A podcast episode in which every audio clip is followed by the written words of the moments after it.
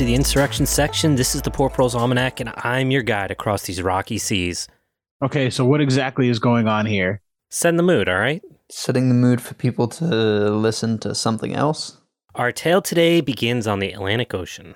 I mean, sort of. I don't love it. I don't like big water. Definitely not delivering it with confidence either. So, Okay, how's this? So, the waves crashed against the hull of the ship as a child would run his thumb against the curvature of a desiccated scab. As the wind. desiccated scab. We're gonna start with that. You know what? Let's just stick to history. You know what? My name's Elliot. Make up your mind. This is Andy. Welcome back to the Poor Proles Almanac. I guess we gotta Thank- just take it over. Yeah, thanks, Matt. Yeah. Good intro. Um, today we're talking about Denmark Vesey, a name you've probably never heard of unless you live in Charleston, South Carolina. And in that case, one, sorry, and two, you've Wow. probably only heard of him in the last few years. Any time before that, Denmark was probably considered a crazy guy because of what he tried to do, but you know, racism. American is apple pie. But apple pie isn't actually American as you might think. You lost your chance. Okay, fine, you're right. I was overzealous coming into this. All right, fine, but only because that's about as much as I know. Listen, all's well that ends well, like the swell swells of the ocean as it beats. I'm kidding, guys. It was a joke. I just want you to hang it up. You're not. A, you're not a comedian. You're a damn podcaster. Act Yeah. like it. And that means poorly trying to be a comedian. Stay in your lane, but stay in the audio channel. The audio, yes. So let's talk about the state of South Carolina and Denmark Vesey. So, unsurprisingly, they have a complicated relationship. The complication is that he, along with 34 other people, were hung over the course of six weeks in July and August of 1822 in Charleston, nine years before Nat Turner, 37 years before John Brown, for context, for allegedly planning to seize a cache of weapons from the local armory, set fires around Charleston, and slaughter the city's entire white population and escape to Haiti. Allegedly. Allegedly. Yeah, we'll we'll talk about that. Now, while American history classes don't spend much time discussing it, slave rebellions were frequent enough that we should have at least heard about more than two of them. Yeah, I got. Let's see, Nat Turner and John Brown, and then you got to do some digging. So that's all I got for public school. Right? Not not ideal, kind of shitty. Okay, so why do you want to talk about this one in particular? So there's a lot of like obviously I think it's important to highlight a story that's been erased, but I also think this story in particular is it's got some interesting pieces. Denmark very much viewed himself as kind of a, a sacrifice for a greater cause. What's really interesting about what he did in particular is that he used scripture to turn people who otherwise were against violence to see themselves initiating that violence for a greater cause, for emancipation. Okay, so you had a bit of a messianic Jesus complex undertones to it a little bit. Yeah, kind of, except with like some serious bloodlust. So when I say he wanted to kill like all of the people, all the white people, I meant like all of the white people, including women and children. It's pretty brutal. Yeah, and he actually framed it as though it was a defense of the Bible. Since slavery was wrong, it was moral to make amends for these sins. And we'll see that organizing around a common language, that of the rights given to them by their creator in the Bible. And this was a really effective tactic, but with its own limitations, and not just for the obvious reasons, but because the African American middle class wanted nothing to do with disrupting the economic model based on slavery, and many defended slavery from the Bible itself. I think I gotta check on their black cards here. I, I need names. I need records. Yeah, there's unfortunately like a lot, like a whole lot. I got nothing but time here. Okay, well, maybe we'll save that for uh, like Patreon content or something. But before we get there, let's do a, a bit of a dive on Denmark the Man, Sounds like a shitty cover band of Portugal, the man. whiter edition. You okay? You have who written in here, but I know who Portugal the man is. Okay, then make a comment. Um, Okay, don't. All right, so Denmark, or so called Denmark, not actually his name. We don't know a whole lot about his early life because, you know, early 19th century, former slave. Most of what we do know is actually from the man who once was Denmark's slaveholder, Joseph Vesey. While transporting 390 enslaved persons to Saint Dominique, Denmark, about 14 at the time, uh, was recognized as being particularly intelligent, and they decided to actually dress him separately and keep him around like a ship hand and named him Telemaque. Often it's reported that this was his name prior to enslavement, but there's no actual documentation or like at no point did he ever speak about it, or at least nothing that's been kept like records. So they were just like, "You look smart. You're cool. You can come hang out with us." Well, not that cool. Not that when they cool. got to when they got to Saint Dominique, they sold him into slavery just like the rest. Yeah, not that cool. Not at all. The following year, when our buddy Joseph comes back doing his, you know, annual route of picking up the enslaved and bringing them to Saint Dominique, the planter who had purchased Telemaque says he's said that he was subject to epileptic fits and that Joseph had to take him back, which he did. So let me guess. My man never had an epileptic fit after that. That would be correct. Telemaque returned with Joseph upon settling in Charleston. About 15 years later, Telemaque won a lottery, about $1,500, which is about $36,000 today, and he used a third of it to buy his freedom. With the remaining money, he opened a carpentry business and seemed to be living the American dream. Well, as good as it got for a former slave in antebellum Charleston. After his freedom, he changed his name to Denmark, although he was still sometimes called Telemaque. Okay, so he somehow purchased his freedom, got a little lucky, and now he's got aliases And a business. and a business. Yeah. So even in his court documents, when you know after after this whole event takes place, the courts even admit that like it seems so strange that this man who had a successful business had become free, uh, had multiple wives across the city with children. He had so much to risk and so little to gain.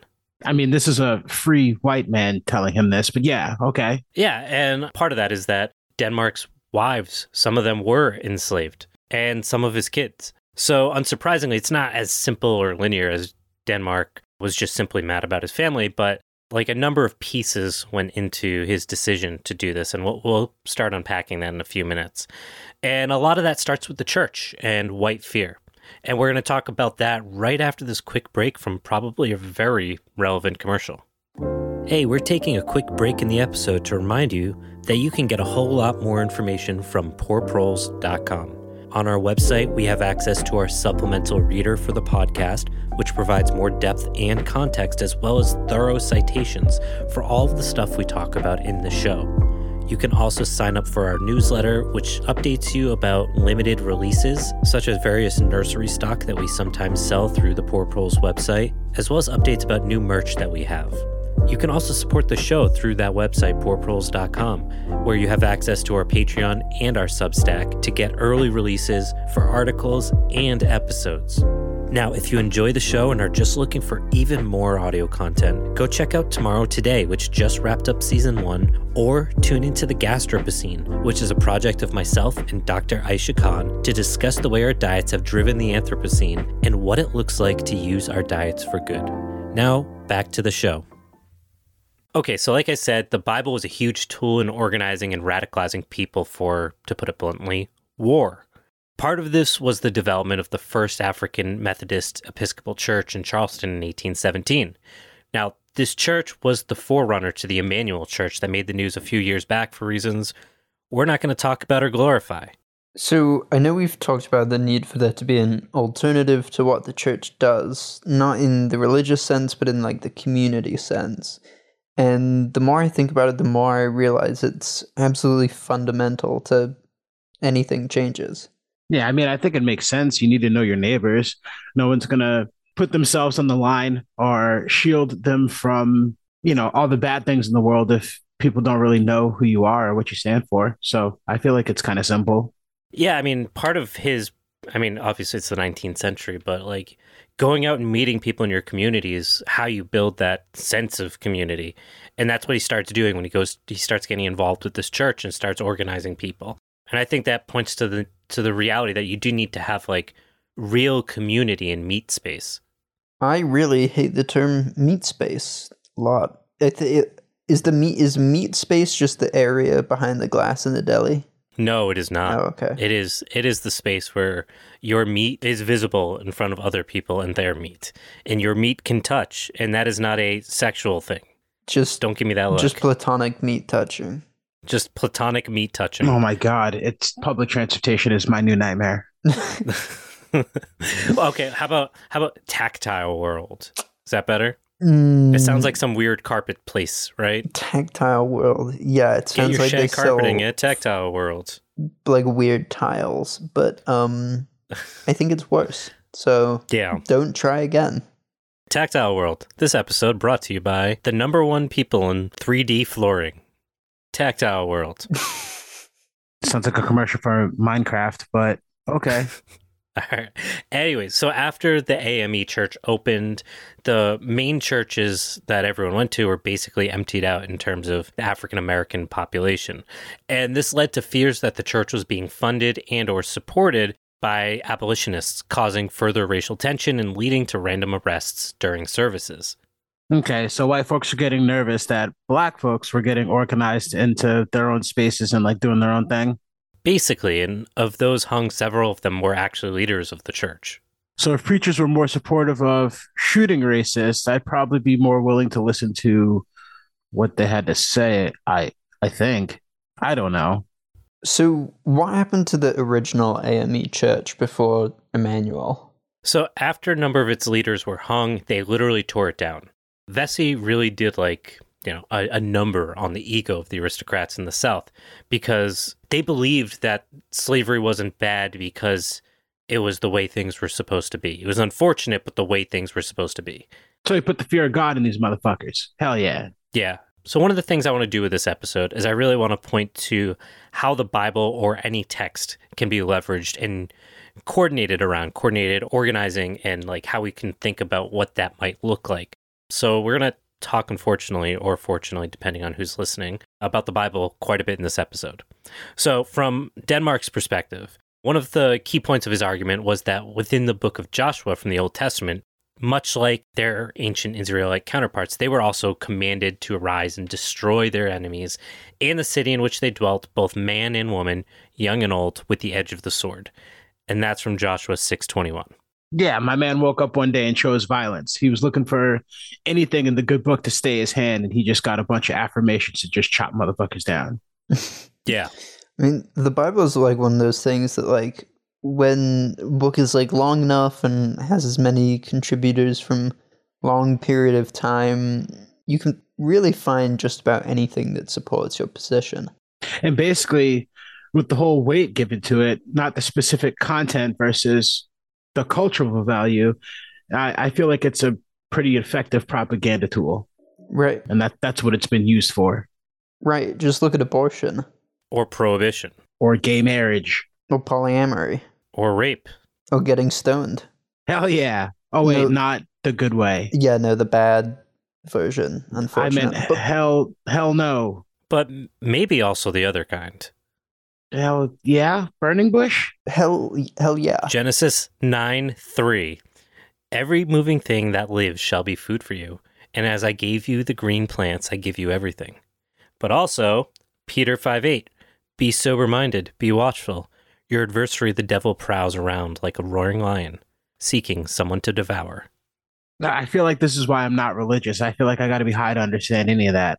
Yeah, and like you can literally justify anything, including genocide, by what's in the Bible. So, for example, in Samuel 15:3, Samuel tells King Saul that God wants him to kill the Amalekites. Amalekites. Amalekites. Uh, Samuel tells King Saul that God wants him to kill the Amalekites so that the Israelites wouldn't assimilate their evil ways. And quote, Now go and smite Amalek and utterly destroy all they have, and spare them not, but slay both man and woman, infant and suckling, ox and sheep, camel and ass. Yeah, I mean, Old Testament God was all about slaying, especially that ass. Uh, well played. Yeah. I mean, this kind of all points to the thing that maybe we shouldn't do things based on our interpretation of super old documents. Listen, the best countries in the world have been built that way. Matthew. Which countries? I will not name them. okay. Uh, so, anyways, uh, another passage that was particularly important for Denmark was Zechariah 14:3. It says, "Then shall the Lord go forth and fight against those nations as when he fought in the day of battle." So slavery was a religious war for him. Legit, like he was fighting the white devil, like straight up. Absolutely, a hundred percent. He opened multiple meetings in the church where he would meet with people at night with Exodus 21:16. And it reads, "He that stealeth a man and selleth, or if he can be found in his hand shall surely be put to death." End quote. So to follow the word of God quite literally meant killing every single slave owner, good or bad. Don't hate that though. And when people were nervous about the idea of murder, because I mean, it's murder, like I, I get it, he dropped some of that like weekend dad Bible content from the New Testament. John 14, 27. Let not your heart be troubled, neither let it be afraid. Yeah, so you can just go into the Bible like a mixed bag, get the Old Testament, get the New Testament, just kind of scrabble scrabble it around and just pull out what you got. There you go. It's like pick a mix. Yeah. Yeah, if it comes from the say like the Bible, it means more if you just make it up in your head and say it out loud. yeah, if you're just like, that's what it says in the Bible, people are like, oh, oh, oh, something like that. I don't know. I don't usually talk to people about the Bible, to be honest. This is a lot for me right now. Yeah, I was wondering what percentage of people you've talked about the Bible with have gone, whoa, whoa. All of them, Matt, because the number is zero. uh, so, like I said before, though, uh, when we started this episode, it's not necessarily about the content in the Bible that's particularly unique, but the authority that comes with it. And that's something that we've seen throughout history. We're seeing it today, just looking at like laws that senators are trying to pass.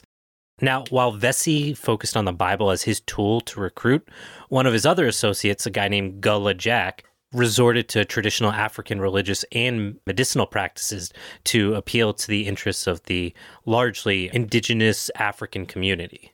Yeah, and Gullah culture is still pretty misunderstood and unknown in the US, especially outside of the Southeast. Yeah, I think they did an episode on um, the cooking one, Top Chef. There was like one episode on Top Chef, and I thought that was pretty cool. It was a couple years ago. But it's, yeah, when I lived in Charleston actually for a bit, I always found the Gullah community to be like really fascinating. And as I had some family down there, so I traveled down there as a kid a bit. It, it's it's so much different. It, it somehow has existed as like this sect that is still so disconnected from the rest of like conventional modern culture in a lot of ways. Yeah, Gullah culture has always been and has continued since this time really about finding ways to integrate traditional African practices into Christianity. And if you've ever driven down like Route 17 going into Charleston, especially talking 30 years ago, like basket makers and stuff would still be on the sides of the road selling like homemade baskets. And that seems so out of place in conventional modern America. Hmm. So it was about like providing leadership that reflected the people he was trying to organize. Yeah, I mean, it was very politically thought uh, about like, okay, if these are the populations that exist in this area, how do I engage with them in a language that they understand? And they don't have to see eye to eye necessarily, but they have to have the same common vision of the major problem here, and that was slavery. And that by continuing to allow slavery to exist, they were not respecting their gods, their ancient texts, whatever it might have been. And, you know, conversely, this is the same exact method that the slave owning class used in applying the Bible as well. Speaking of the slave owning class, let's listen to some ads about how things are going perfectly good and great right now, and the world will just continue to get gooder and greater for the rest of forever. Well said. Hey there, it's Andy from the Poor Proles Almanac, and And we're not the Poor Proles Almanac. you're right, we are tomorrow today. And I'm Nash Flynn from Death and Friends. Tomorrow Today is our chance to talk to folks about cutting edge research that helps us understand what tomorrow looks like, but today. We've got exciting guests. And we'll speculate wildly about what the future looks like. Will the ocean currents slow down in your lifetime, leaving temperate climates decimated? Will we go to Mars? Will we drown in climate induced ocean floods filled with microplastics? Will new research rewrite the history our children read? Will the sun? Is this going to be another doomer question? No. Tomorrow Today, wherever you get your podcasts, and also on Instagram. Well, I'm feeling a whole lot happier about life after that. In the immortal words of cartoons, everything is awesome. I mean, everything is cool when you're a cog in the machine. Do you guys at least know that reference? It's the Legos movie. Right, that's what I thought it was. I thought it was from Gears of War. Everything is awesome. When did Yeah. So speaking I of, thought it was from Gears of War. Yeah. no man. I mean, it might be originally, but I know it from the Lego movie with Will Ferrell. Okay. Yep. So, anyways, Lego fan super fan or Lego Super movie super fan revealed. This is going to be crushing to the brand. Yes, crushing. So speaking of being a cog in the machine, let's talk about Denmark for for real this time. Population at the time 1.2 million. Enslaved population in the US around the same time, 2 million. Everything was awesome. Now, Denmark Vesey as a representative figure represented more people than Denmark the country. That's pretty impressive. Yeah, it's a lot of slaves, I guess. Yeah, so we started this episode comparing what he did with some of the, the major figures that people know, Nat Turner and John Brown. And not to take anything from them, but like pointing out how much sooner what he did was and how much of an inspiration he probably was for their efforts. Now, Denmark also wasn't the first person to do any of this kind of stuff. He also wasn't the first person to make a theological argument against slavery. There have been voices actively arguing against slavery throughout history, especially in the United States, despite, you know, what the United States did. What was unique was that Denmark didn't view this as a, a philosophical debate about who is more correct, but instead look to the Bible for commands on how to act against those committing these crimes. Yeah, I feel like that makes sense. Like if you're going to make everybody else share the same religious views and religion, the least you could do is live according to those rules that you've set forth, right? Yeah, and that's where things start getting really interesting for Vesey. Part of the plan to take over the city also included trapping the white preachers within the city and explicitly asking them why they didn't follow the verses that he so often preached to his audience, as well as a passage from Zechariah which prophesied about the destruction of Jerusalem. So he was really into like divine condemnation and destruction. Yeah, it still reminds me of a little bit of Tank Girl. You still got to see it, Andy. Still haven't seen it, Elliot. I mean, of course you haven't, but you gotta. I know it's on. It's on the list, Elliot. telling you, man. See, Which see how it feels. Kangaroo iced tea will change your life. You gotta see it. Kangaroo iced tea. Ugh, kangaroos. So, while he was inspired by the Bible, his plan wasn't. The plan, as was explained in two different confessions, focused around setting fires to the governor's mills as well as multiple homes near the docks. As the firearms began to ring and chaos ensued, the rebels would slaughter the men as they came out of their homes and follow up with the women and children. And what's interesting is that this wasn't some guy who had always lived on the edges of contemporary society. He was vocal in his abolitionist position, and both with white men and enslaved black men equally. Okay, so at the time, it's got to be well. It's surprising to me that I guess a black man was allowed to speak freely about slavery at this time, like in public.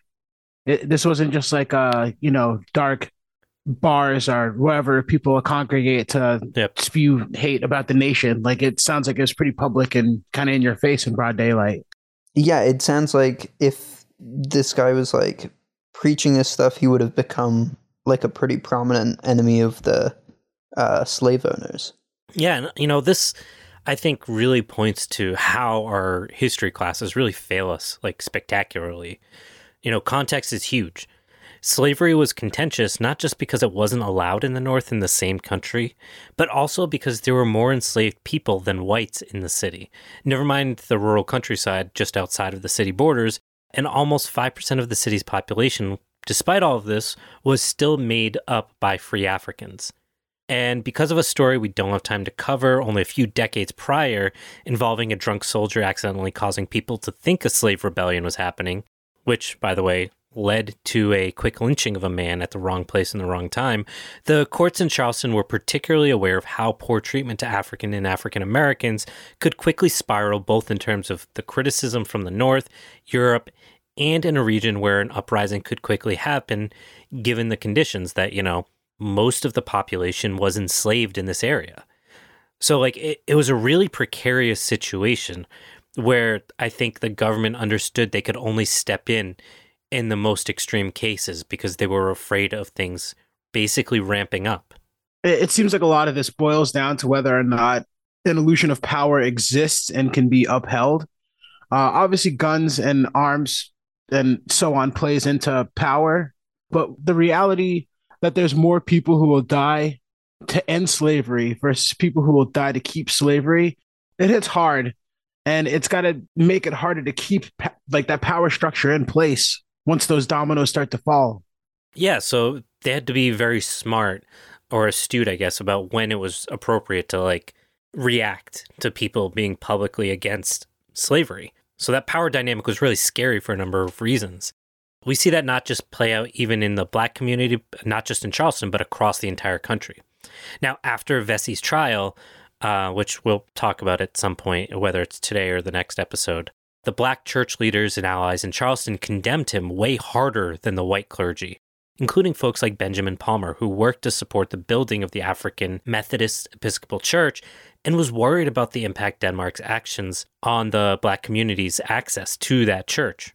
It turned out to be pretty valid. Ultimately, voices across the country used that same Bible to support the natural way of things in fear of retaliation. So you've got a natural order that's being disturbed. And even though, based on the numbers of what you just said, if more and more people recognized the power structure does not support the population, it should be cut and dry that the people who are against slavery actually do have the the majority, basically. And the natural way of things is to pretend that they're the minority and to just make it go away and keep things the way they are. Yeah, the thing that really stuck out to me when I was doing this research is the fact that you know black leaders were much harder on him than the white slave owners. Right, but that was fear from blowback like, and not rec- not recognizing yeah. the fact that you actually do have a dog in the fight and you can win. Yeah, and like I, I I'm trying to like think about this the dynamics at play and like placing them in like a more modern setting and how I feel like that's something that we see quite a bit where people s- seem to be hypercritical of people on their side and like in that process make people feel like there's less support for something that might be commonly supported mm-hmm. and and that's like you know there's there's a lot to pull out of it and like really you know understand the dynamics because it's while scenario is always changing there's an infinite amount of players and you know whatever's going on whether it's ukraine russia this um, you know whatever it doesn't matter. The dynamics are intimately human right? The the way we relate to one another we relate to power all of those things don't really fundamentally change. It's that the pieces change. And that's why i think sometimes it's really important to look at these kind of historical stories and like especially this one where it's so heavily centered on the Bible. That in the world we live in today, understanding how that was that dynamic played out is, in my opinion, really important. Mm. So, uh, to get back to my buddy Benjamin Palmer, who was the very vocal person worried about the church and condemning Denmark, what's really interesting is that in his sermons after this incident, he hyperfixates on Denmark without ever actually saying his name, including one particular sermon that has been documented where he talks, and I swear to God, this is true, about a slave who wrongs his master with ungrateful criminal conduct. Fuck that guy. what a bitch. It's what divine providence does to a motherfucker. At one point, he argues that enslaved people wearing clothes that don't align with their station in life are blasphemous. All right, I I take that back. Don't not fuck that guy. Yes, but we're just I'm just ready to burn down the entire city now. Charleston's got to go. All right, so Last quote That's on this what guy. I was saying from the beginning. uh, so this this last quote from him, it really strikes at the heart of the point that I'm getting at. Specifically in Denmark's case, about how he was really hung out to dry was when our boy Palmer uses a metaphor, and I'll I'll quote it: "A child to know." I already hate it. I know, I know. Let me finish it. So, in quote, a child ought to know by the treatment of a parent toward him that he is a child. And A servant ought to know in the same way that he is a servant. End quote.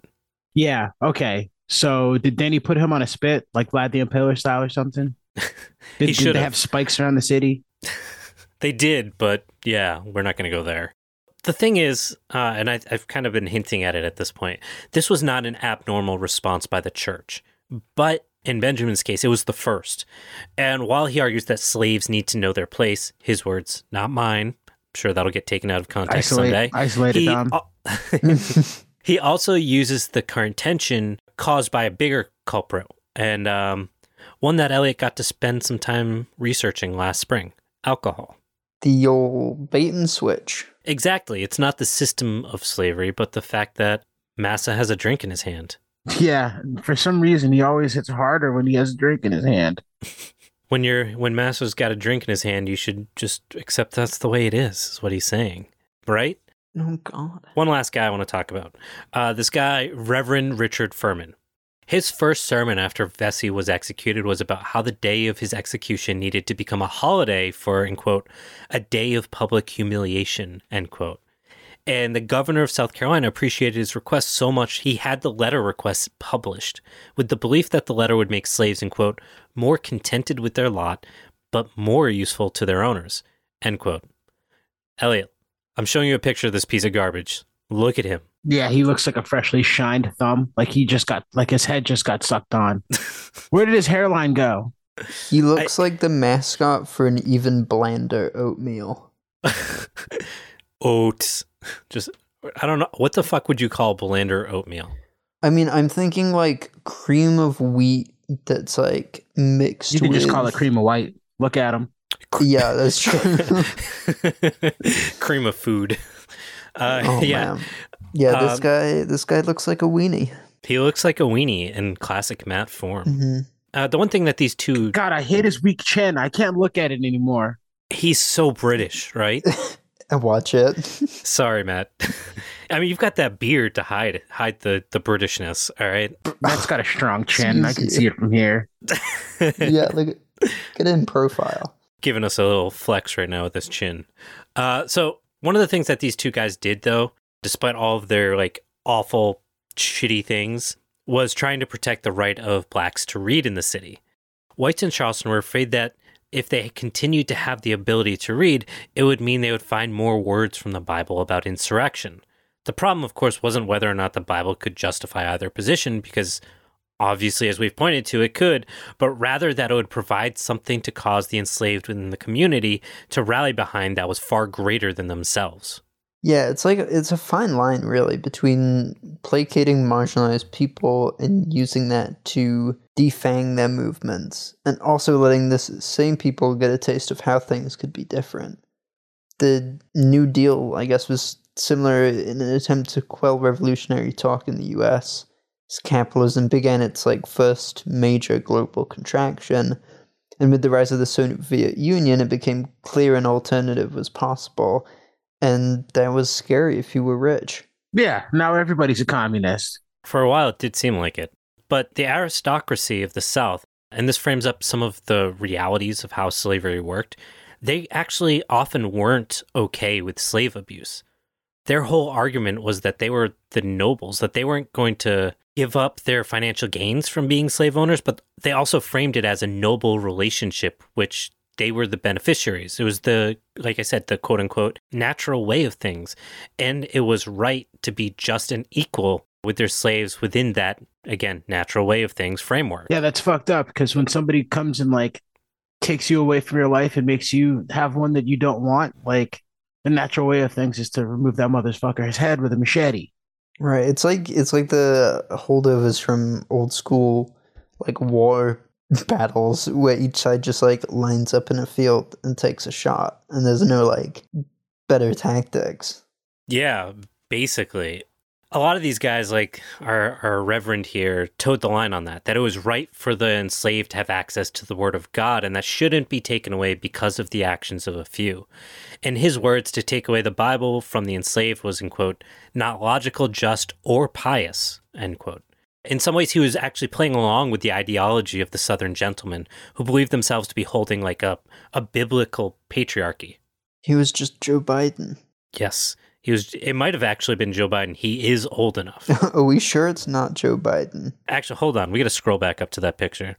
He kind of looks like Joe It Biden. does kind of look like Joe Biden. Yeah, but he's like younger. Right? He has a in the picture Well, in this picture sense. it's like a nicer glow about him. Well, yeah, it was 150 years ago. Of course, he had a nicer glow. Uh, so, not saying it's true or false, but we were absolutely saying that Reverend Richard Furman is Joe Biden. I mean, it makes sense. They all want the same thing. They want everybody to be friends, but ultimately change nothing that's meaningful and just kind of keep that natural way of things. Yeah, and the, the the whole point of being like, you know, we are pious in doing this thing. We want you to be able to read. We, you know, we want good things from you. Within this framework, is that the enslaved were supposed to be happy to take their place in the relationship and understand the master had his own struggles to bear, and each was supposed to take theirs in stride. It's messed up.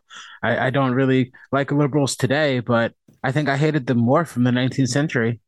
Yeah. Now, obviously, Furman wasn't the only guy making this case. This was kind of the the radical centrist of the 19th century, and they wanted to like policy wonk why the best of both worlds was ideal. It's, this is basically like Pete Buttigieg 150 years ago. Arguments were made that things like slavery kept people out of poorhouses and reduced the need to tax because it would fall on the masters to take care of the destitute. Yeah, it's still fucked up. Yes. Yes.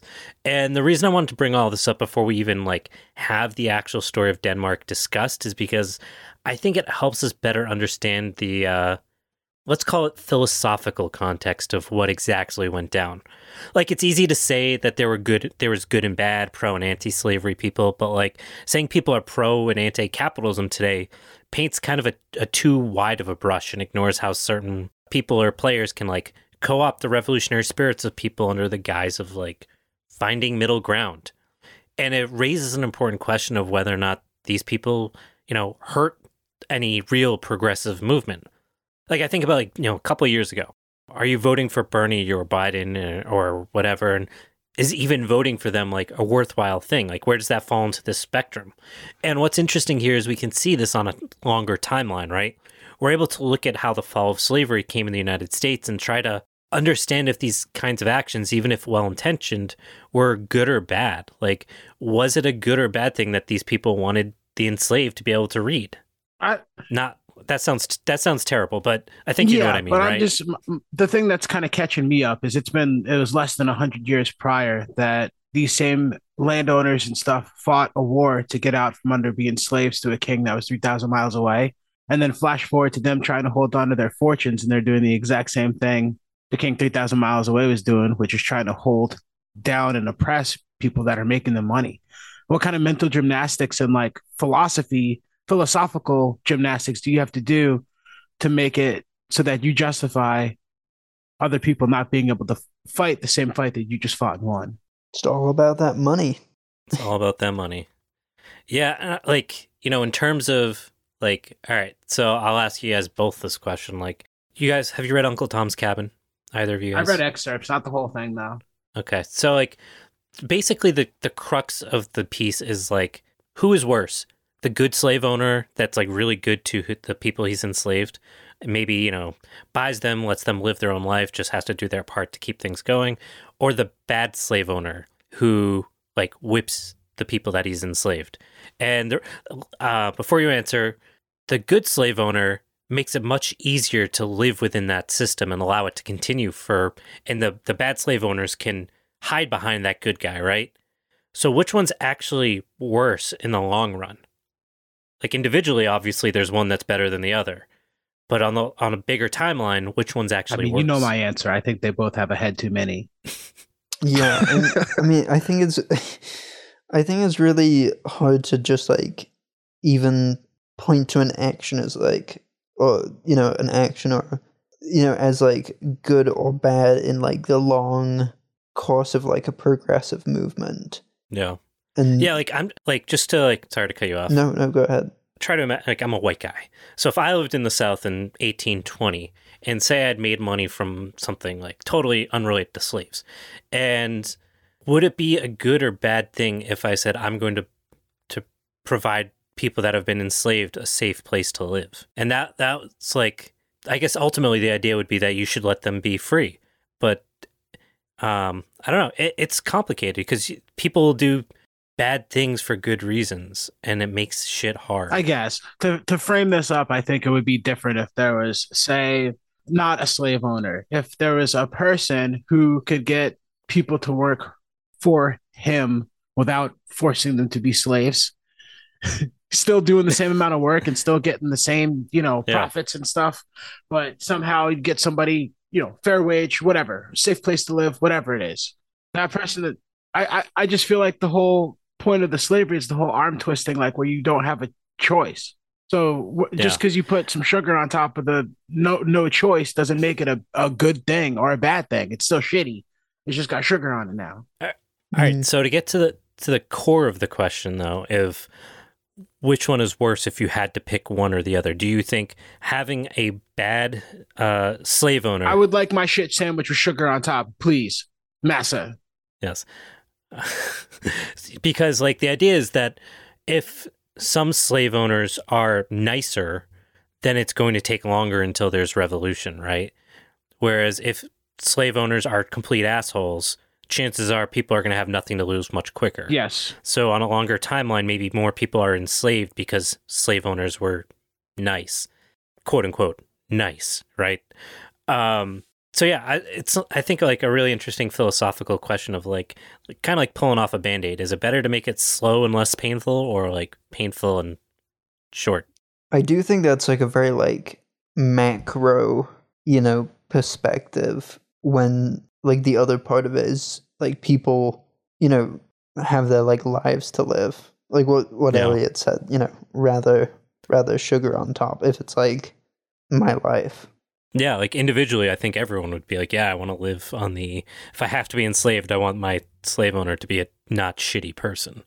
Um, but like to translate that now to like modern times, like when we vote, for example, it do we do we think the same way? Do we vote for, just for example, Joe Biden because we can't have Denmark Vesey run for president? You know what I mean? That's what all elections are. Is you- you're picking the lesser of of two evils. Is never a good choice. but to this point, then is the lesser of two evils actually better in the long run?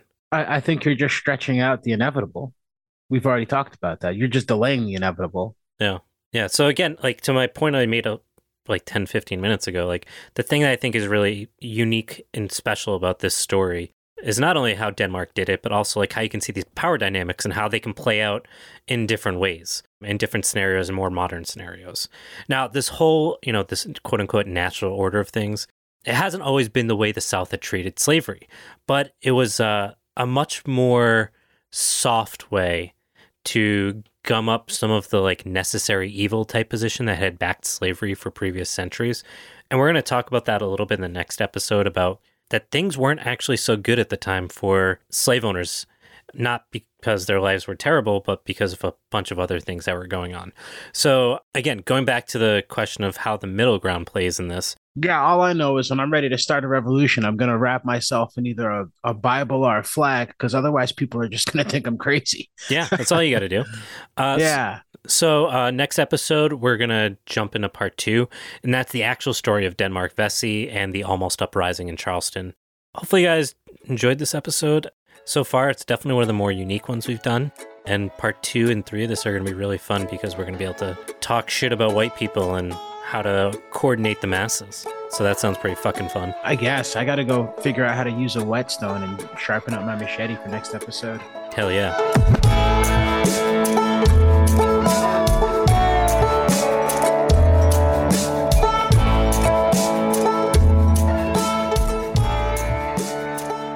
Slaves need to know their place.